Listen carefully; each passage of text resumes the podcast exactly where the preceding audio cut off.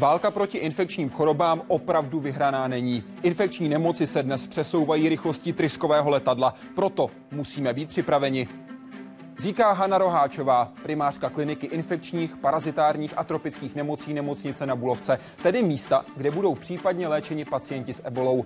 Co teď udělat v bitvě s touto nemocí a jaké další choroby jsou připravené se do zmíněné války zapojit? Chřipka, tuberkulóza, mor nebo třeba černý kašel? A jak se bude člověk bránit, když antivirotik je jen několik a řada druhů antibiotik přestává účinkovat? Vítejte ve světě vědy a otázek současné společnosti. Začíná Hyde Park civilizace.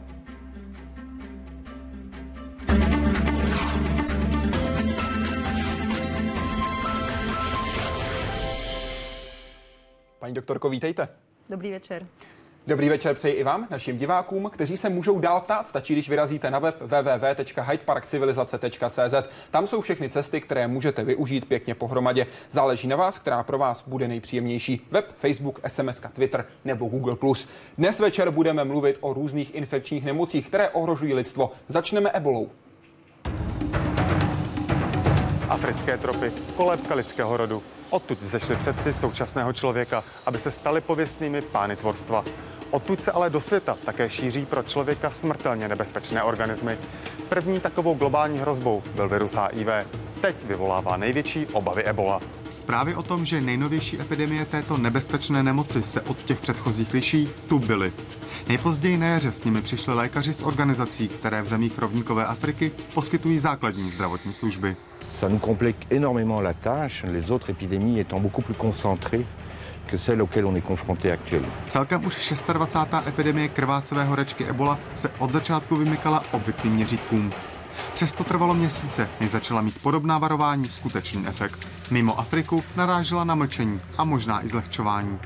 Jestliže západní země brali ebolu zpočátku jako věc, která se jich netýká, o to větší poplach spustili, když pronikla až k ním.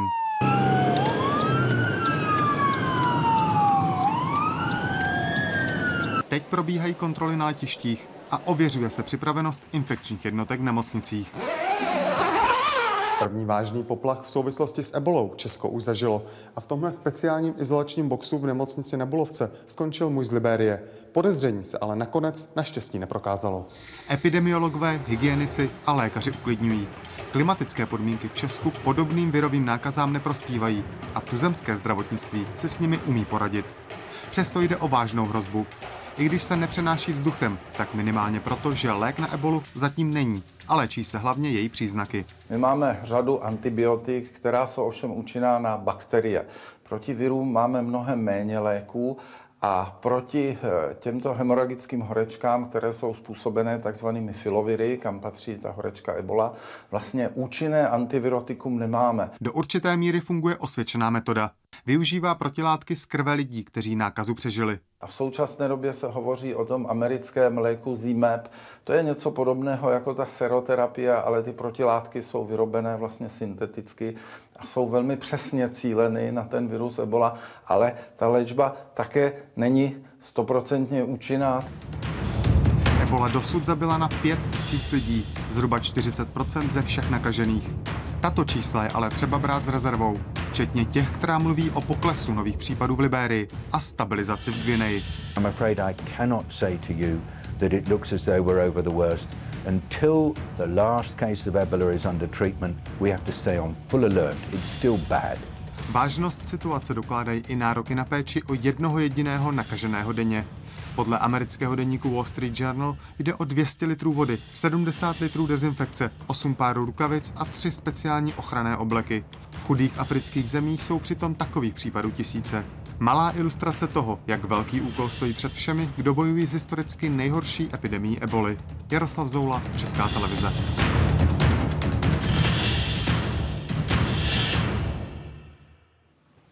Situace vážná, říkal koordinátor OSN David Nabaro. Jak to vidíte vy, paní primářko? Jak se bude epidemie eboli dál vyvíjet? Co čekáte? Není toho už kolem nemoci slyšet až moc? Tak samozřejmě to, jak se bude dál vyvíjet, je těžko dopředu určovat. Je pravda, že tato epidemie je nejrozsáhlejší, o které jsme kdy eh, věděli, protože ebola se vyskytuje už od 70. let. Nicméně v současné době v podstatě to šíření mezi různými státy v oblasti té západní Evropy, eh, eh Afriky pardon, bylo velmi, velmi rychlé a těch případů eh, neustále přibývá, i když eh, je pravda, že některé státy hlásí, že eh, se podařilo určitým způsobem ji eh, trochu dostat pod kontrolu. Ale eh, jak si predikovat dopředu, jestli skončí během několika měsíců, což bychom si jistě přáli, to si myslím, že zatím nelze. A není už to zbytečný humbuk kolem eboli, nebo to riziko tady stále je ne, na to, aby se ebola rozšířila? Nemyslím si, že to je zbytečný humbuk. Eh, je pravda, že eh, my nejsme v situaci, nebo vůbec Evropa není v situaci, kde bychom předpokládali, že se tady rozšíří tisíce případů. To si myslím, že skutečně ne. Nicméně eh, to, že se ten případ může dostat jeden to úplně stačí k tomu, aby byla spuštěna celá ta kaskáda opatření, eh, která v podstatě už jsme určitým způsobem viděli. Eh, to je vždycky velmi závažná záležitost, kdy celý tým vlastně, mm, eh, celý systém ochrany je nastartován a skutečně je naprosto, naprosto vyloučeno, aby mm, třeba ti lidé, kteří jsou nemocní, se odstli někde mimo, mimo nějaké zařízení, které je k tomu určené a tak dále. Pokud o nich už samozřejmě víme. Pokud se sem dostane někdo, někdo, o kom nevíme, nebo který prostě sem přijde v době, kdy ještě nemá žádné příznaky, tak pak by to jistě byla závažná záležitost. Ale eh, v systému našeho vlastně epidemiologického dohledu eh, ti lidé mm, jsou ať už kontakty nebo eventuálně i nemocní jsou okamžitě izolováni. 23. září vydalo Americké centrum pro kontrolu a prevenci nemocí zprávu s odhadem, že pokud nepřijde větší odezva, mohlo by v, v Liberii a Sierra Leone do 20. ledna onemocnit až 1 milion 400 tisíc lidí. Katastrofický nebo realistický předpoklad? Eh, ano, vím o tom, ale to si myslím, že byl spíš eh, katastrofický eh, odhad. V současné době mm, eh, je hlášeno zhruba 14 tisíc případů. Nicméně je pravda, že ta čísla jistě nejsou zcela přesná, eh, protože z té oblasti ty zprávy mm, dostáváme nebo dostávají vůbec eh, světové organizace určitě neúplně přesné.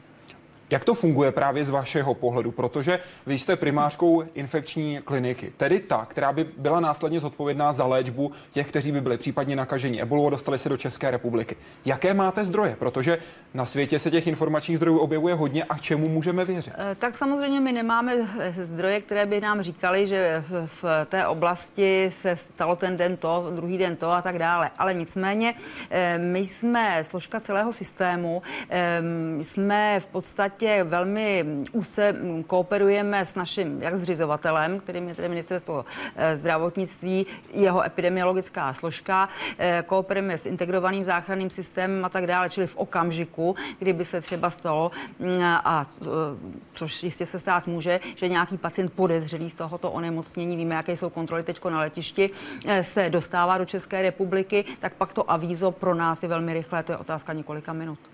V říjnu platilo, že je průměrně jeden nemocný nakazil dva další pacienty. Platí to i v listopadu? Uh...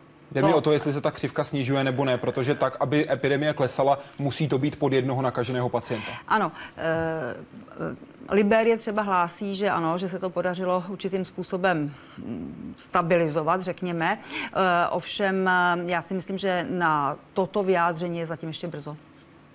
Jdeme na web. Dobrý večer. Lékaři bez hranic, kteří ebolu zajišťovali, prý již nemají prostředky, jak finanční, tak i lidské. Proč se ebola podcenila a Světová lékařská organizace se do problému nezapojila již na začátku? Jaký je správný postup? Děkuji za odpověď. Podcenila? Je tam to slovo správně? Eh, tak je, byla to v podstatě poměrně nová situace. Eh, vůbec obecně u infekčních nemocí ta ten, ten předpoklad, ta predikce je velmi, mm, bych řekla, obtížná, eh, protože epidemiologická situace na celém světě se mění prostě co chvíle. Takže teď je v uvazovkách v kurzu Ebola. Nicméně je celá řada dalších onemocnění závažných, eh, dokonce bych řekla stejně závažných, eh, které eh, nevíme, jestli propuknou zítra, za měsíc, jestli se to procento nějak těch pacientů nebo těch nemocných zvýší a tak dále. Takže podcenila možná úplně na začátku, když začaly prosakovat ty zprávy o tom, že se šíří vlastně v té oblasti, tak možná, že ty kroky měly být rychlejší. Ovšem, eh, to je mm, eh, podle toho po bitvě každý generálem. A když se podíváme na to, že Světová zdravotnická organizace vyhlásila ten celosvětový v úvozovkách poplach, tu pohotovost 8. srpna, není to pozdě? Eh, tak samozřejmě já těžko mohu eh, hovořit o tom, eh, co vedlo Světovou zdravotnickou organizaci k tomu, že toto vlastně spustila v srpnu, když ta onemocnění už běželo několik měsíců předtím. Mm, nicméně vzhledem tomu, že zprávy o tom, že se vyskytují tyto hemoragické horečky v Africe, to není nic ojedinělého, ty jsou skutečně poměrně časté a vždycky se to podařilo zvládnout lokálně na úrovni několika desítek, desítek nemocných. Takže to, jestli tento krok byl eh, jaksi o něco později, než měl být, eh, to asi je možné, ale nedokážu úplně říct, co k tomu vedlo. 12. srpna byl potom požádán o řízení řešení situace David Nabara, to je muž, který, kterého jsme také slyšeli v té reportáži Jaroslava Zouly, muž, který řešil také situace, která vznikla po tsunami v roce 2004 v Indickém oceánu, řešil ptačí chřipku. Řeší podle vás teď situaci kolem eboli dobře? Reaguje v tuhle chvíli na začátku listopadu VHO správně? Tak VHO samozřejmě teď dělá různé kroky, které mají zamezit eh, jednak šíření toho onemocnění, jednak eh, k určité výchově eh, v těch oblastech a samozřejmě i jaksi přípravě států všech kam by se to onemocnění mohlo dostat. To znamená, víme, že to onemocnění bylo eh, určitým způsobem zavlečeno do států Evropy i do Spojených států. Eh, otázka je, jak tyto státy nebo vůbec jak prostě všichni na to dokážeme zareagovat, ale eh, myslím si, že v současné době už na to reaguje se velmi dobře. Reaguje se na to dobře i pokud se podíváme za hranice VHO na ostatní státy, protože tam ta otázka také směřovala. Lékaři bez hranic jasně říkali, spadlo to tady na nás, ale my nejsme ti, kteří by měli v úvozovkách suplovat ten medicínský mm. personál, který by, který by měl být mm. poskytnut ze strany jednotlivých států. Zareagovalo celé? Světové společenství správně? Uh, to ne, Nebo asi to nedokážu, to nedokážu určitě říct. Samozřejmě eh, různé státy reagují různě také podle jejich možností, pochopitelně. Eh, jiná je situace ve vyspělých státech, eh, včetně nás, kteří jak si reagujeme na tuto situaci všemi opatřeními, které jsme udělali a děláme. Jiná situace jistě v oblasti eh, tam, kde ta epidemie vlastně se vyskytla, eh, tam ta úroveň eh, vlastně zdravotnických zařízení, ta úroveň mm, vnímání lidí a vůbec obecného povědomí je úplně jiná. A pro tu pomoc dělá i Česká republika, Spojené státy, Velká Británie, Čína, Rusko. Dělají tyto země to maximum, které by mohly? Chovají se teď správně? Eh, tak eh, já těžko mohu hovořit o tom, jak eh, se chovají ostatní státy směrem k místům, kde se to onemocnění vyskytuje. Mm, já si nemyslím, že my, náš systém je, mm, jak si bych řekla, zaveden na to, abychom mm, tam poskytovali nějakou velkou pomoc třeba, třeba profesionálů a tak dále. To si myslím, že ne. Jistě naši kolegové, někteří lékaři bez hranic tam v té oblasti pracují a je to celosvětová záležitost, ale mm, my eh, jako Česká republika samozřejmě můžeme pomoci nějakým materiálním, eh, materiální pomocí, materiálním vybavením, což eh, pokud vím, tak se děje. Nicméně Zdali to je dostatečné z celého světa, to nejsem v stavu teď úplně komentovat. Dobrý večer, přeje Rex Fox. Kdo rozhoduje, kdy se na určitou nákazu začne vyvíjet lék nebo vakcína? Proč se na vakcíně na ebolu nezačalo pracovat již v minulém tisíciletí? E, tak ty snahy o výrobu očkovací látky e, určité byly, nicméně právě proto, že vždycky ta epidemie se jí podařilo určitým způsobem, e, nebo to, ta, to, to vypuknutí onemocnění se podařilo určitým způsobem zastavit poměrně brzy, tak jaksi množství té očkovací látky, které by bylo použito, by bylo mm, velmi malé. Ta situace teď je úplně jiná. Kdo o tom rozhoduje, eh, Samozřejmě o tom rozhodují mezinárodní kapacity ve smyslu eh, VHO, eh, které dávají doporučení potom jednotlivým vlastně mm, subjektům a kdo rozhoduje potom o samotné výrobě očkovací látky je ten výrobce, pochopitelně. On může reagovat na určitou zakázku, ale rozhoduje o tom výrobce. Pochopil jsem vaše slova správně, že vzhledem k tomu průběhu těch dosavadních epidemí prostě nebylo efektivní vyrábět lék na ebolu? Tak. 22. října VH oznámila, že lék na ebolu bude dostupný do několika týdnů a na začátku roku 2015 by mohlo začít očkování. Za A věříte tomu, za B bude to skutečně účinné? Eh, tak samozřejmě výroba každé očkovací látky trvá strašně dlouho. To je otázka skutečně let. Ale víme, že když byla hrozila pandemie chřipky před několika lety, tak ta výroba očkovací látky byla velmi rychlá. Nicméně výroba očkovací látky je složitá záležitost a abychom my mohli použít očkovací látku, tak to musí projít celým systémem prostě testování velmi, velmi přísného. Eh, pokud je eh, dojde k situaci, že je ohrožena třeba skupina obyvatel, eh, tak potom ta výroba té očkovací látky se může urychlit, ale určitě to zase nejde skokem, řekněme, z týdne na týden. Pokud se týká toho léku, tak zase eh, je to otázka eh, poměrně složitá, protože eh, viry jsou organismy, na které zatím máme poměrně málo těch léčivých přípravků, to znamená těch antivirotik, jak tomu říkáme. Ale e, e, snaha byla, anebo je, o výrobu léku vlastně z rekonvalescentního séra, to znamená ze séra lidí, e, kteří pro, prodělali to onemocnění. A e, to je jedna z cest. A ten další lék, e, o kterém už tady byla řeč, to je na podobném principu, kdy se dodávají vlastně hotové už vlastně protilátky. E, není to stoprocentní záležitost, stoprocentní záležitostí by bylo pravděpodobně očkování, nebo téměř stoprocentní, ale má to ta úskalí, která jsem říkala. A ta otázka A, věříte tomu, že to skutečně bude? Uh, tak je to můj odhad hrubý, ale myslím si, že nevím, jestli samozřejmě do nového roku nebo do Vánoc, ale myslím, že do jara příštího roku by to bylo reálné. Bude lék nebo očkování? Věřila bych tomu očkování. A lék, který ještě dříve? Uh, lék, uh, nevím. Uh, také bych to typla na několik měsíců, eh, ale mm, je to, eh, opět opakuji, eh, odhad. Na webu se ptá Václav, má již výskyt eboli nějaké pozitivní dopady? Bude příště výskyt podobné nákazy potlačován účinněji? Existují nějaké paralely mezi omezováním ptačí chřipky a eboli?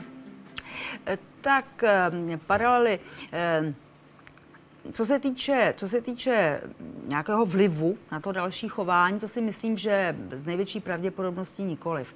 E, protože, jak jsem říkala, e, ty nemoci, infekční nemoci se mění, vznikají třeba i nové, nebo se objeví prostě v stará nemoc v jiném vlastně světle, v jiných, v jiných, v jiných dimenzích třeba počtu případů a tak dále. Takže na to, abychom reagovali dopředu, nebo vůbec kapacity, aby reagovali dopředu na to, co bude, to si myslím, že možné v tomto případě není.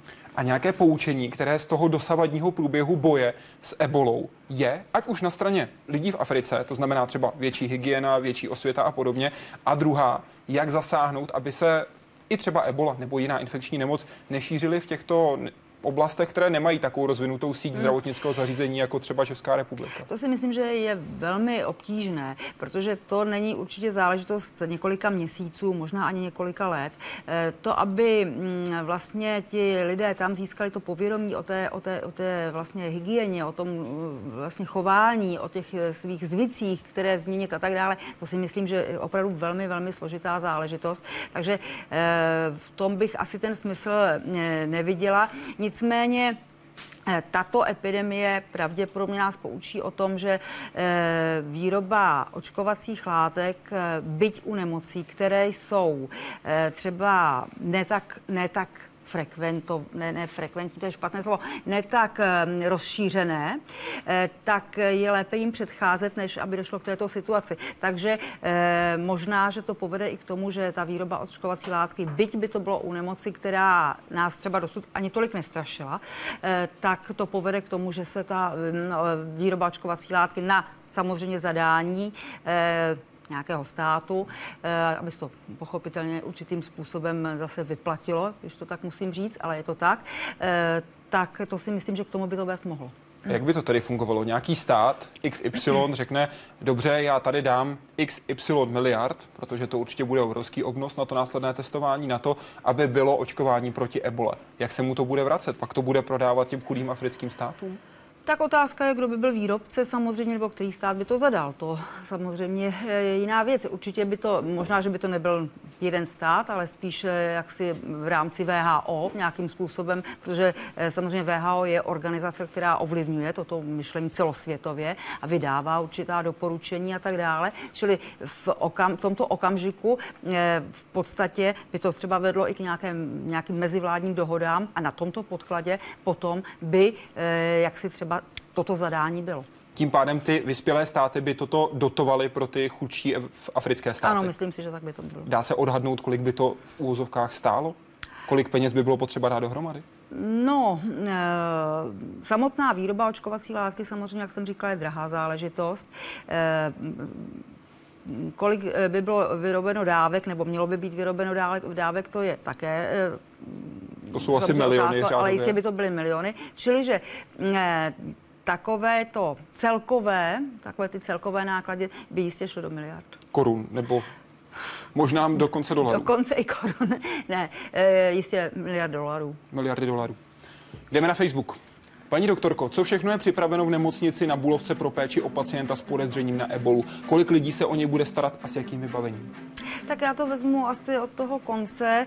Náš tým, který se věnuje vysoce nebezpečným nákazám, čítá 22 eh, lidí, jsou to lékaři i sestřičky. Eh, my v současné době disponujeme eh, takzvanými bioboxy, které jsou připraveny pro eh, dva nemocné eh, v tom přísném izolačním režimu. Plus samozřejmě máme několik lůžek, které jsou třeba na izolaci, pokud by to byly kontakty a tak dále. Takže mm, to je současná, současný stav toho vlastně té, té jednotky, kterou my tam máme. A jaký je současný stav ohledně stavby nové kliniky? Protože v srpnu letošního roku jste říkala, aby se mohlo začít stavět, chybí jen převod pozemku. Tak ehm, Musím říct, že ta situace eh, doteďka se neposunula ve smyslu tom, že bychom, že už by ta výměna byla eh, jaksi provedena, přestože se o to velmi snažíme, eh, ale doufejme, že v následujících dnech už skutečně by k tomu mělo dojít.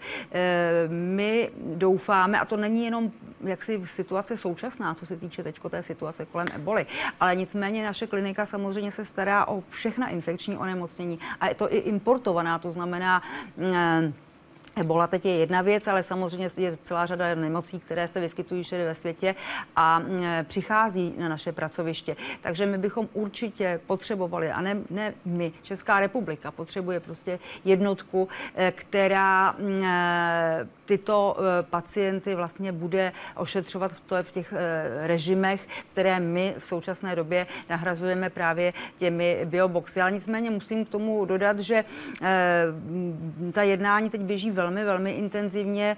Eh, zrovna už jsme měli eh, jednání na půdě parlamentu a v úterý se připravuje další eh, takové velké jednání mm, právě ve zdravotním výboru, které o tomto bude diskutovat, takže já doufám velmi, že se to posune.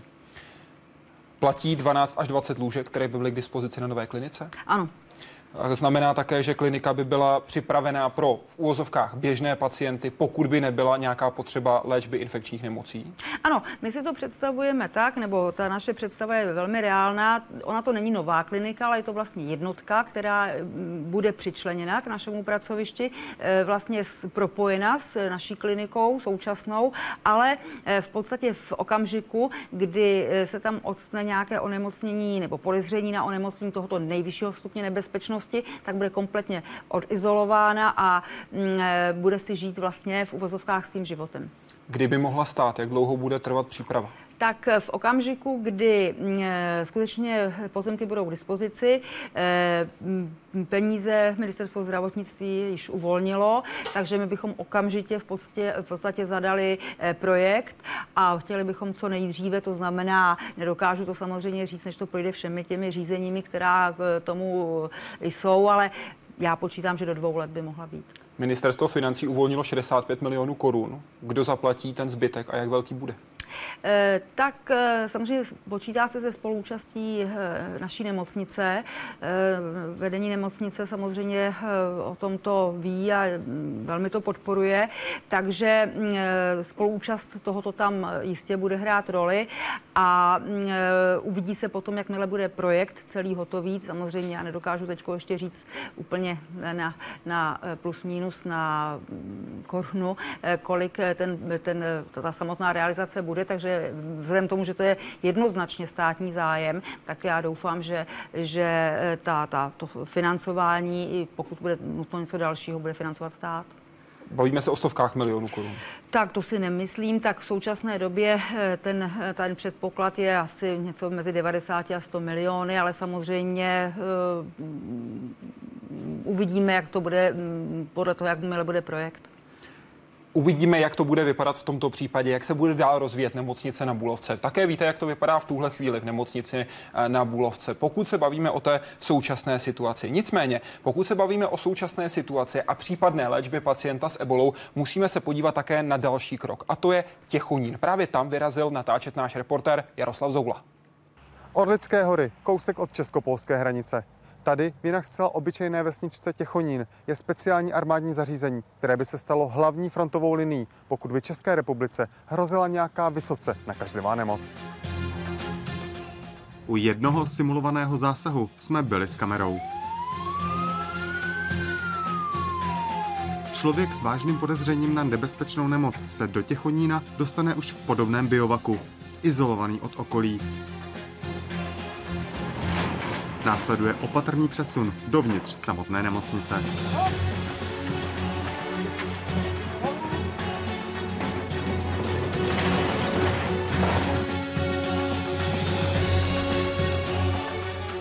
A tohle je jedna z hlavních křižovatek tady v Těchonínské nemocnici. Tohle je speciální dekontaminační komora, která odděluje svět venku a uzavřený systém nemocnice tady, kde jsme. A tohle jsou dvoje dveře. Tyhle vedou na jednotku intenzivní péče, kde končí většina skutečně vážných případů. A tyhle na pitevnu.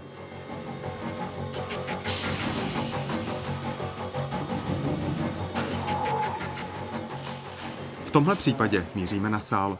Tady musí lékaři zjistit aktuální zdravotní stav nemocného.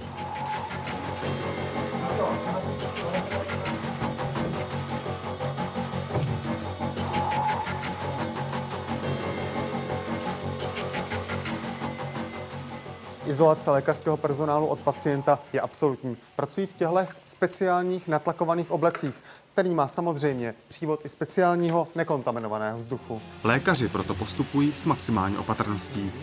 Každá chyba, která by vedla k porušení obleku, může být osudná.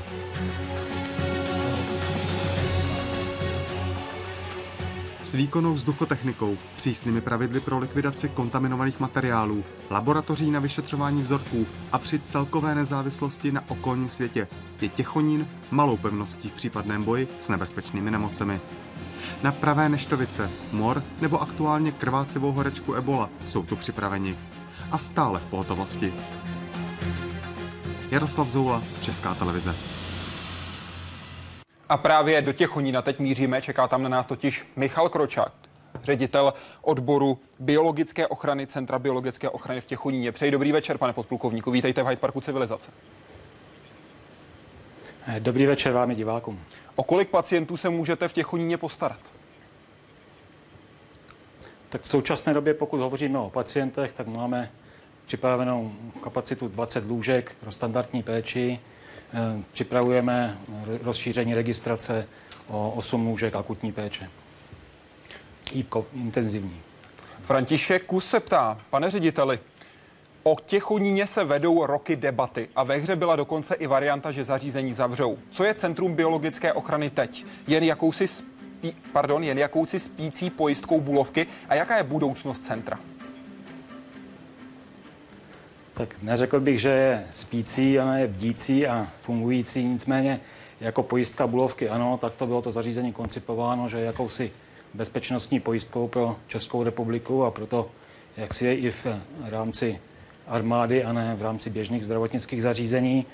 Nicméně probíhá tady kromě eh, připravenosti na léčbu těchto vysoce závažných nakažlivých onemocnění celá řada dalších aktivit, jak pro armádu jako takovou, to znamená pro systém biologické ochrany, protože ten nezahrnuje jenom vyloženě péči o pacienty, a potom celá řada výzkumných, výzkumných aktivit v oblasti biologické ochrany, ochrany proti těmto nebezpečným mikroorganismům, ať už ve prospěch armády nebo v rámci bezpečnostního výzkumu pro ochranu obyvatelstva obecně. A jaká je budoucnost centra? Veškeré úvahy o tom, že by centrum bylo zrušeno, budoucnost... už jsou smeteny ze stolu? Tak. A my doufáme, že ano, děláme všechno pro to, aby to zařízení bylo plně funkční a dostali jsme určité úkoly od eh, Bezpečnostní rady státu, takže samozřejmě tyto úkoly budeme, budeme dále plnit a pokud bude rozhodnuto, že centrum bude fungovat tak, jak fungovat v současné době funguje, nebo bude dále rozšiřováno, to zatím uvidíme. My doufáme v to, že už nebude nadále nějakým způsobem omezováno. Zajímalo by mě, píše Sofie Kalová, kolik lidí je v Centru biologické ochrany zaměstnáno, kolik lékařů. Jsou lékaři externí, přijedou na zavolání, nebo jak je řešen zdravotnický personál? Tak eh, jelikož jsme armádní zařízení, tak armáda běžně počty, počty svých zaměstnanců nebo personálu v jednotlivých útvarech nezděluje. Řádově jsou to desítky lidí, ale samozřejmě není to v těch desítkách není jenom zdravotnický personál, pokud se týká lékařů, většina, no, my máme vlastně kmenově jenom ty lékaře, které nezbytně potřebujeme pro udržení toho zařízení v pohotovosti a v připravenosti přijmout ty první pacienty, pokud by se jednalo o další posilování personálem. Je v rámci armády připraveno cirka 120 lidí zdravotnického personálu, lékařů, sester, pomocného zdravotního personálu, kteří by toto zařízení potom posilovali. Jací lékaři jsou připraveni, dalo by se říct okamžitě, a jací odborníci z jakých oborů jsou případně připraveni v úvozovkách na zavolání dorazit? Tak jsou to všechny, všechny ty profese, které jsou nezbytně nutné a které by byly potřeba v případě léčby takovýchto typů infekcí. My kmenově máme specialisty na infekční lékařství, plicní lékařství, anesteziologii, resuscitaci. Samozřejmě potom připraveni jsou všichni, všichni další specialisté, včetně eh, specialistů pro laboratorní klinické vyšetřování vzorku a podobně. Takže je to celá, celá, škála, celá škála personálu.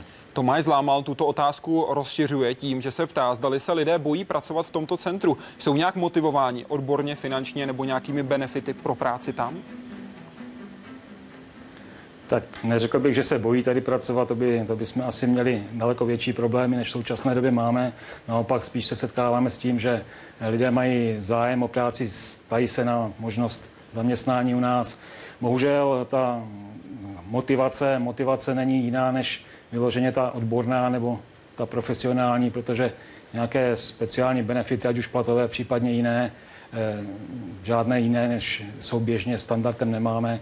Jsme rozpočtovou organizací, takže platí pro nás plně eh, platové a další předpisy ve státní správě, takže musíme, musíme víc s tím, co, co nám legislativa umožňuje. Chtěl bych se zeptat, píše Pavel Juřena, jakým způsobem v komplexu udržujete podtlak a jak se a jak se v něm nakládá s biologicky nebezpečným materiálem? Tak ten podtlak je udržován cel, celým systémem vzduchotechnických zařízení. Není to jedno, je jich tady řádově Eh, asi 150 těch vzduchotechnických zařízení, které zabezpečují několika stupňový podtlak. Na těch eh, prostupech do infekční části jsou tři postupně narůstající úrovně podtlaku, jinak na těch ostatních částech jsou ty podtlaky dva. Eh, říkám, ten systém je poměrně komplikovaný, složitý, pokud se jedná o nakládání s biologickým materiálem, zejména tedy s odpadem. Veškerý ten materiál je nejprve dekontaminován, zase existuje na to celá řada způsobů, jakým to provést, ať už tepelně, chemicky, případně jinými způsoby. A následně potom pevný odpad je, je spalován ve spalovací peci, kapalné odpady jsou dále potom ušetřovány tepelnou chemickou cestou předtím, než jdou na vlastní naši čistírnu odpadních vod. Jak dlouho můžete fungovat samostatně, tedy bez toho, aniž byste měli nějakou podporu z Tak to záleží na tom, kolik, kolik pacientů tady bude nebo jaký, jaký, jaké budou ty aktuální personální nároky. Nicméně jsme připraveni v podstatě do 24 hodin tady mít takový počet personálu, jaký budeme potřebovat. Máte nějakou inspiraci ze zahraničí? Ptám se na to, jakým směrem byste chtěli centrum dál rozvíjet. Jestli je nějaké centrum zahraničí, které byste v úvozovkách, a to dávám do velkých úvozovek, chtěli tak trochu kopírovat, vzít si tam nějaké ponaučení, ať už jde o personál, techniku, vybavení centra.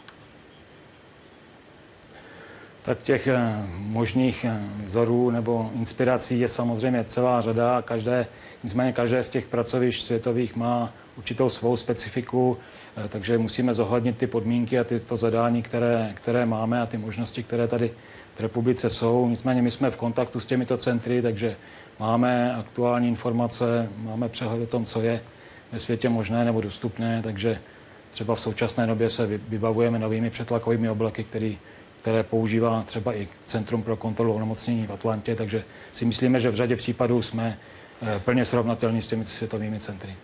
Jsou nějaké oblasti, ve kterých nejste? tak eh, my s tímto zařízení, vzhledem k jeho velikosti a k počtu personálu, tak se s těmi, s těmi velkými centry samozřejmě srovnávat nemůžeme. Eh, ty naše možnosti jsou do určité míry omezené a, a musíme se zaměřit na to, co opravdu by pro Českou republiku bylo potřebné, takže rozhodně nechceme být světovým centrem, to asi v našich podmínkách možné není. Nicméně pro Českou republiku chceme fungovat stejně, stejně kvalitně jako třeba CDC pro Spojené státy. Říká podplukovník Michal Kroča, ředitel odboru biologické ochrany Centra biologické ochrany v Těchoníně. Pane řediteli, děkuji, že jste si udělal čas na Hyde Park Civilizace. Přeji hezký večer.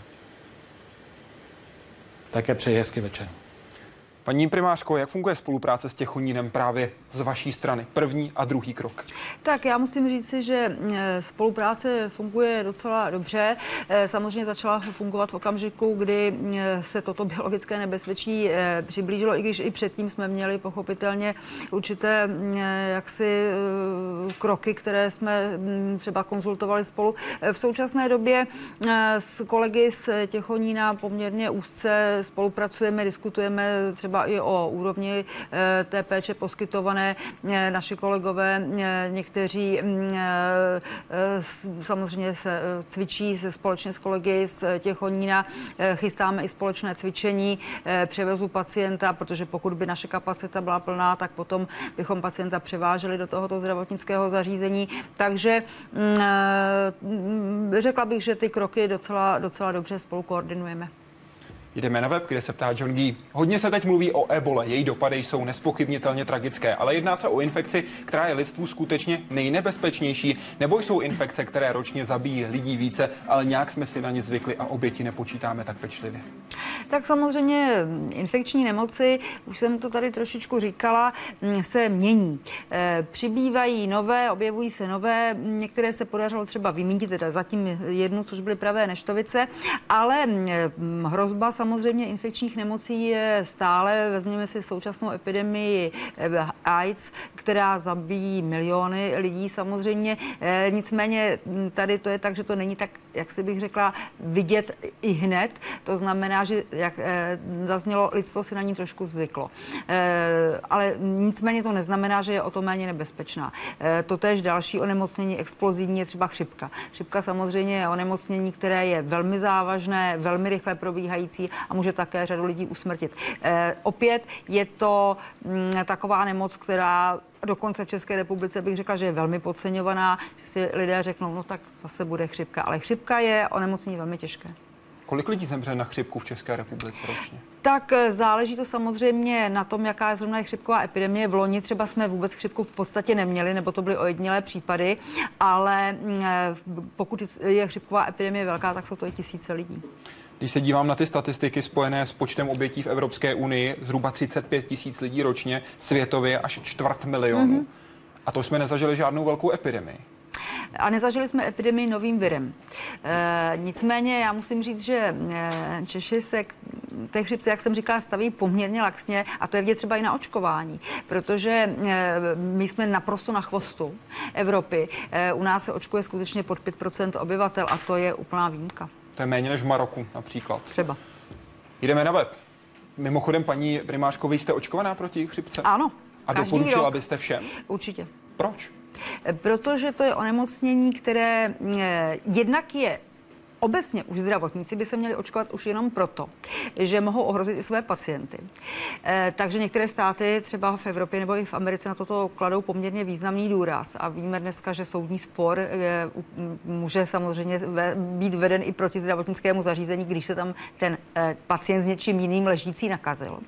Eh, a onemocnění chřipkou je onemocnění, které člověk prakticky nikdy nepřechodí. To jsou několika denní vysoké horečky, ale mohou přijít i komplikace a především u lidí, kteří jsou nějak jinak nemocní, to znamená třeba kardiaci nebo lidé s plicními onemocněními, s nádorovými. To je může, může skutečně usmrtit velmi, velmi snadno. Lidé si často pletou chřipku a nachlazení. Mm-hmm. Může se stát, že člověk té následující zimě, před kterou byl očkován proti chřipce, trpí spíše těmi nachlazeními?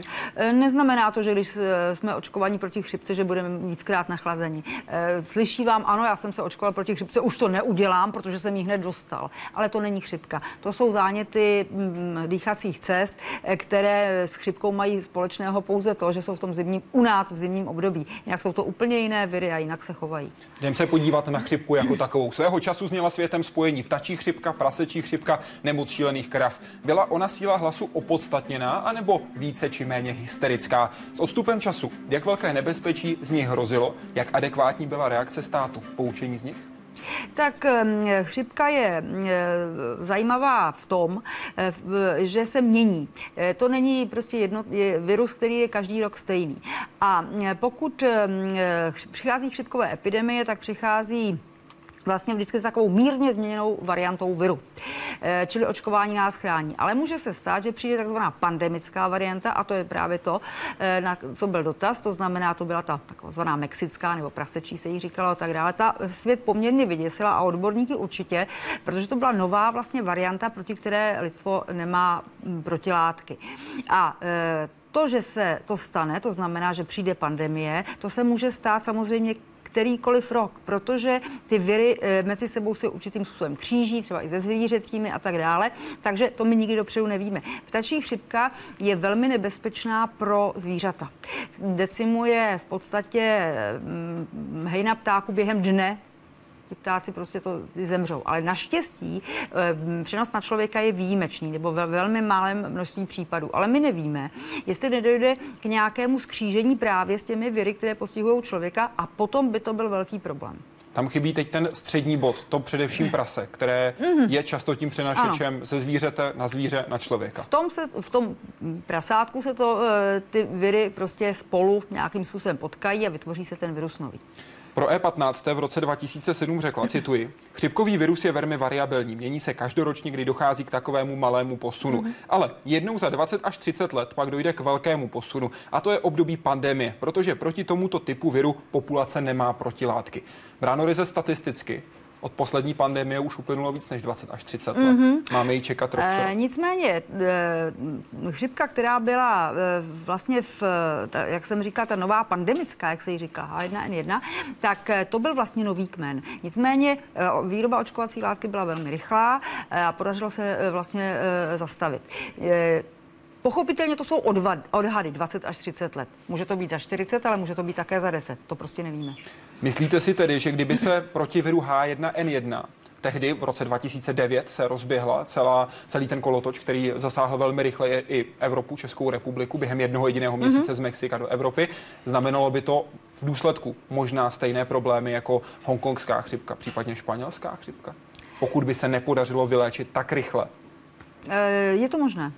Takže hrozily skutečně miliony obětí? E, samozřejmě to nemůžeme z určitosti říct, ale, ale je to možné, ano. Tam se na to z toho důvodu, že řada diváků se ptala, jak hodnotíte zpětně především i třeba z české strany, ze strany českého státu, nákup antivirotik. Mm-hmm. Tam byly náklady ve stovkách milionů korun. Tehdy 700 tisíc vakcín nakoupil český stát, většinu z nich v úvozovkách vyhodil, musel zlikvidovat, mm-hmm. protože se prostě nepoužili. Mm-hmm. Je to jenom po bitvě každý generál, nebo to byla tehdy zbytečné podlehnutí tlaku farmaceutické lobby? Eh, já si myslím, že eh, to je mm, podle toho přísloví, kdybych já věděl, že tu válku vyhraju To dopředu nikdo nevíme. To znamená, eh, ano, tenkrát eh, skutečně došlo k tomu, že té látky se nakoupilo hodně, bylo hodně antivirotik. Mm, eh, lidi, ale když si to vzpomínám, tak skutečně byli neklidní, bylo spousta kolem toho různých aktivit a tak dále. Naštěstí to nepokročilo tak, jak, jaký mohl být ten předpoklad, nebo jaký byl. Eh, já si myslím, že to bylo správně, protože zase naopak, pokud bychom se nevybavili, neměli očkovací látku a skutečně došlo k tomu propuknutí, tak potom, co by se stalo? Pak by všichni říkali, no tak jak to, že ten stát na to nezareagoval? Já si nemyslím, že eh, toto byla otázka e, nějakého umělého zvyšování problému. Jdeme na web, kde se ptá David Gross. Dobrý večer přeje a ptá se, zdali hrozí nebezpečí návratu některých chorob, které už jsme v naší zeměpisné oblasti pokládali za málo nebezpečné nebo i zcela překonané. Mám na mysli například mor, neštovice nebo tuberkulózu. Tak eh, já začnu rovnou těmi neštovicemi. Neštovice je onemocnění, které bylo jako první vlastně vymíceno. Takže teď existují zvířecí neštovice, ale eh, ty pro nás takový problém eh, nepředstavují. Pokud se týká těch ostatních, které tam byly jmenovány, tak tam nepředpokládáme, že by došlo k nějakému u nás masivnímu rozšíření. Samozřejmě tuberkulóza, to je jiná trošku otázka, tam eh, je potřeba být velmi obezřetní, protože jsou státy, které mají poměrně velké, velkou, jak to říkáme, incidenci, tedy počet těch případů. A eh, víme, že je poměrně velká migrace obyvatelstva, eh, že se sem dostávají samozřejmě lidé, kteří třeba nejsou očkováni nebo mají i takovou tu skrytou formu tuberkulózy, dokonce takovou, která špatně reaguje na léky, to jsou, to jsou takzvané ty rezistentní rezistentní kmeny, tak eh, tam je potřeba skutečně velmi bedlivě eh, toto hlídat. Ale vzhledem k tomu, že v České republice obecně došlo i k poklesu e, těch případů tuberkulózy, tak víme, že už ani děti teď kromě rizikových skupin se neočkují.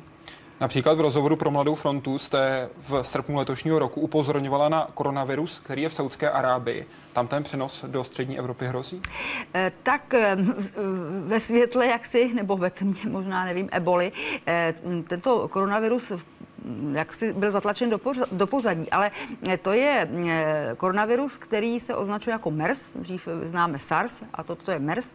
Ehm, takže to je virus, který se přenáší jako chřipka podobně a je poměrně nebezpečný. Těch případů jsou stovky a je, už byl zavlečen do několika zemí Evropy, ale je to oblast především teda eh, Saudské Arábie a této, této hm, lokality. Nicméně samozřejmě, že není vyloučeno, že se do Evropy Dostane. Ehm, tak, jak eh, byla třeba situace kolem SARSu, tak byla mnohem rychlejší. Ta, ta, tam skutečně to bylo během několika měsíců, ale naštěstí se zase během několika měsíců podařilo vlastně to onemocnění z lidské populace zlikvidovat. Tak ten MERS se zatím chová tedy tak, že je spíš omezen na tuhle tu oblast. Ale pochopitelně to nemůžeme nikdy jaksi dopředu vědět, eh, jestli se nějakým způsobem bude šířit, anebo se možná jeho vlastnosti trochu změní a bude i infekčnější. Eh, to je prostě prostě variabilita prostě té říše virové. I s ohledem na to, kam jezdí také Češi, třeba i na zimní dovolenou, jak se připravit na vsteklinu, protože tu vy považujete za velmi nebezpečnou? E, tak, vsteklina je onemocnění, které je nebezpečné, protože je smrtelné stoprocentně, pokud se už tedy někdo nakazí.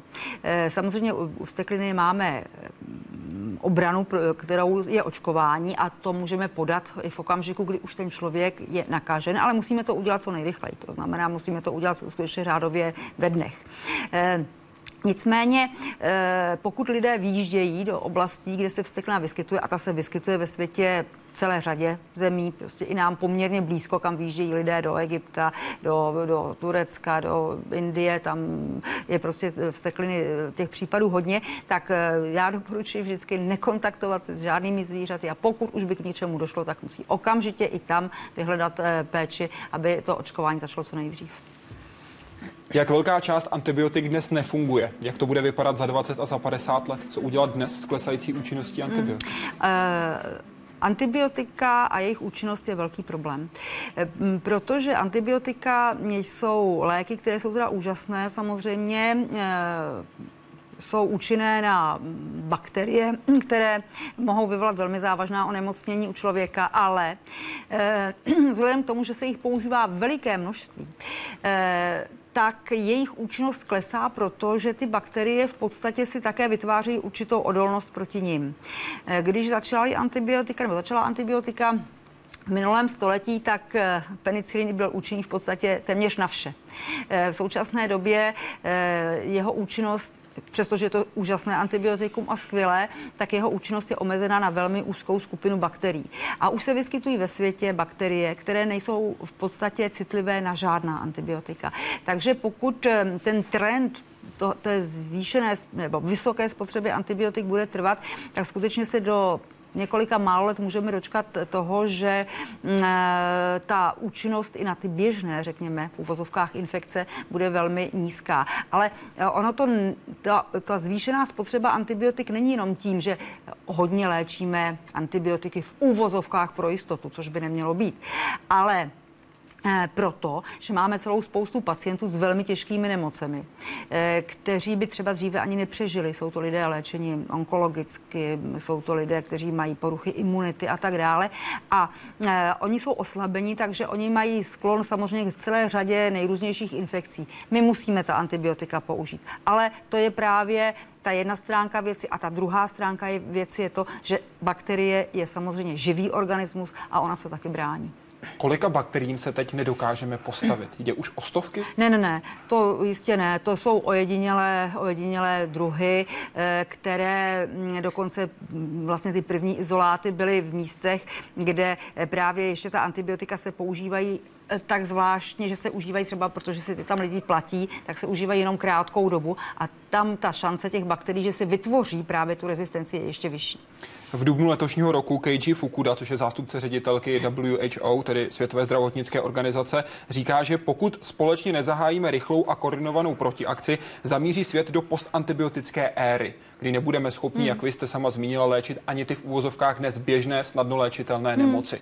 Jak daleko jsme od té postantibiotické léčby? Tak já doufám, že eh, to není tak, že by to bylo v průběhu, já nevím, deseti let, ale je fakt, že eh, takzvanou antibiotickou politikou, která se má uplatňovat, se eh, řada věcí dá určitým způsobem, eh, nechci říct úplně zastavit, ale minimálně zpomalit. To bylo i v České republice se spotřebou určitého druhu antibiotika a podařilo se to eh, zvrátit tak, že skutečně mm, ta, ta, ty bakterie, které jsou běžné, prostě začaly být třeba citlivé zpátky na celou skupinu antibiotik. Takže ta, ta péče, teda ta péče, ta, ta mm, antibiotická politika by měla být koordinována eh, a skutečně eh, užití antibiotik by mělo být omezeno jenom na ty případy, kdy jsou skutečně antibiotika nutná. Hovořili jsme o chřipce, hovořili jsme o infekcích dýchacích cest a enormně stoupá právě spotřeba antibiotik třeba v epidemích chřipky nebo při v zimních obdobích. Ale uvědomme si, že tam je 90% zhruba, nebo 80% jsou to viry, na, ta, na ty antibiotika nemají žádné mm, uplatnění, žádné místo, čili dávejme, je, to je samozřejmě do odborné veřejnosti, i když lajci je třeba také vyžadují, tak e, odolejme tomu a prostě rozumně se chovejme, e, aby e, vlastně ta antibiotika nám zůstala nejenom po těch dalších deset let. Jinými slovy, není to jenom na lékařích, je to na nás, na pacientech? Eh, no tak samozřejmě antibiotikum předepisuje lékař, ale mm, někdy určitým způsobem podlehne tomu tlaku eh, a to antibiotikum, eh, jak si bych řekla, raději podá, ale to dobré není, i když někdy pacienti se na nás zlobí, ale tak jako je potřeba to vysvětlit a samozřejmě chovejme se rozumně. Paní primářku, nebudete se zlobit, když vám popřeji co nejméně práce? Tak děkuju. I když, I když samozřejmě práce má být tak, tak akorát, jak se říká.